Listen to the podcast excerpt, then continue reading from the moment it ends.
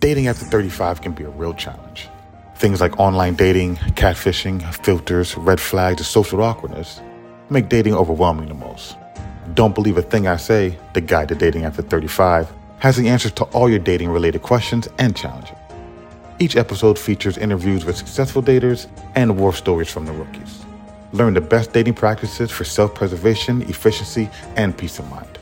You can overcome rejection and know the 10 things never to do when you're on an online date. So don't miss an episode every Thursday, and you can catch us where you get your podcasts.